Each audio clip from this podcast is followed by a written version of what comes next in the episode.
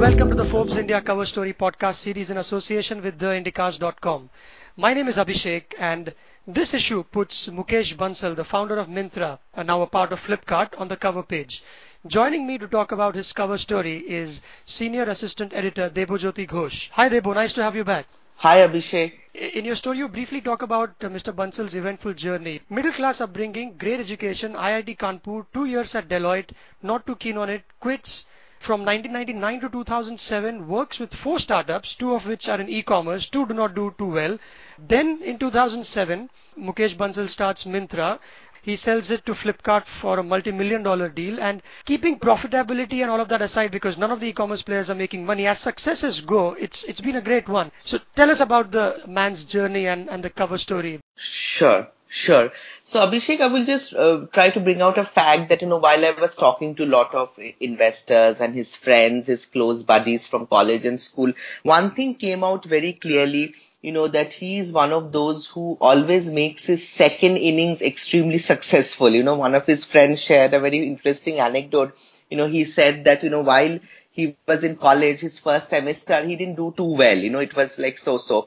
But in the second semester, he was a department topper. So he brought the same analogy to his uh, first startup, you know, Myntra. You know, he started off as a personalized gifting company, but that didn't take off too well. It was like doing average business, you know.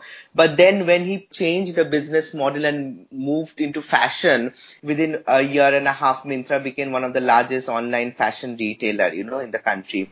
He said, if you know cricket, you know, you've seen yes. players like Virat Kohli and, you know, like uh, MS Dhoni, you know, their second innings average scores are much better. So he was comparing, he said that I see Mukesh, you know, someone like that. Gavaskar would always say, why can't India play its second innings first? Because yeah. somehow we are in the dumps and in India finds uh, inspiration in the second innings. But anyway, sorry, go ahead. Yeah. So when I spoke to him, you know, he said that, you know, again he wants to do that, that early stage entrepreneur kind of act. He wants to see whether he can do it again, you know, roll up his sleeves and, you know, go to investors, raise fund, you know, make a business uh, which, uh, which consumers want to use it so, so where is he headed next? What he plans to do next is like he's looking at a venture in the healthcare and sport and fitness space, you know, where he wants to create an integrated platform which will connect, especially in the healthcare space, you know, consumers with, he gave me a broad idea because he said it's like still in the ideation stage. It will take about six to nine months to roll out the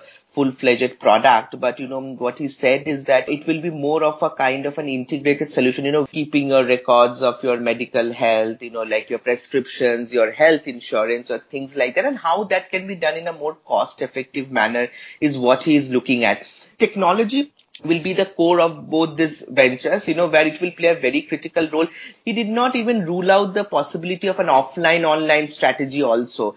But he said that there is a huge opportunity, especially in healthcare, you know, where currently uh, kindly about $100 billion business, you know, which can become um, like a $300 billion business in the next five years, you know, in the sports and fitness also. And it's a 10 billion. It is projected to become a $40 billion business. And if you see both these areas are very unorganized, you know, for example, if, if a child want to, you know, learn a sport, you know, how we can, you know, get him to the best of coaching or facilities or things like that.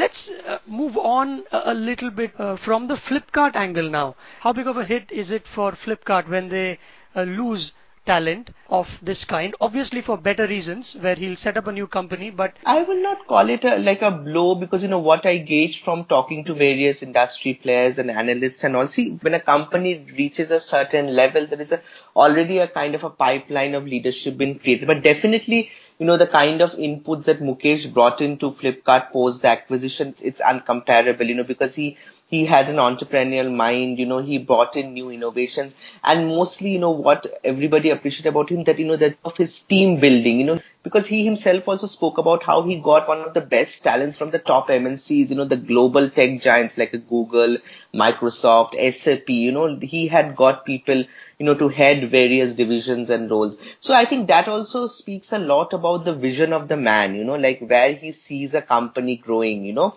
So in that aspect, I would say definitely it's a loss, you know, which will be e- not easily compensated. And and this has been a bit of a norm recently with uh, Indian entrepreneurs or entrepreneurs in general, right? Who, who started their own companies later. Not more than started their own company, they more they moved on to do something new or different. For example, if you see Phanindra Sama of Redbus, you know he he he moved out of the acquired entity. If you see uh, Raghunandanji of Taxi for Sure, you know the, he also moved out after the company got acquired by Ola. That's what even uh, one person pointed out that you know for an entrepreneur who is extremely successful and proved himself in one business, you know for that person to stick on to a top executive role is very tough they i don't think you know are comfortable in continuing in an executive role. They want to do something else. They want to try out new things you know. So i think that is what is very uh, you know very evident even in mukesh's case also you know. He spent almost 2 years. He told me that i would have left the company when the you know the acquisition happened immediately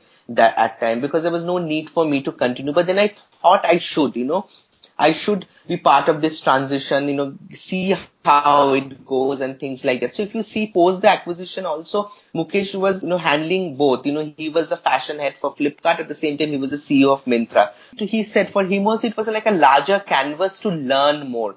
Because if you see Flipkart is a bigger organization, they have much more complexities and much more division because Myntra is very fashion focused.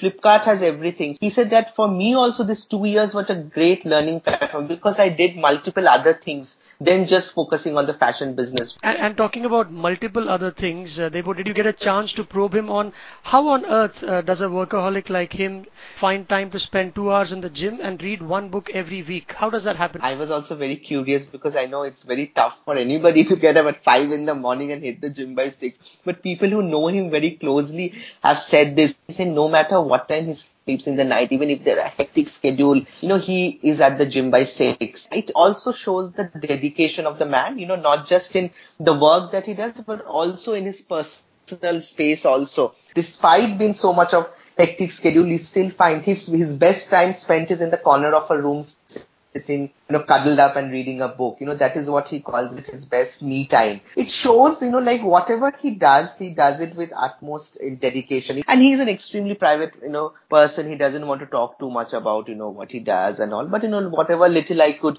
get from him, I've tried to put it out in the story.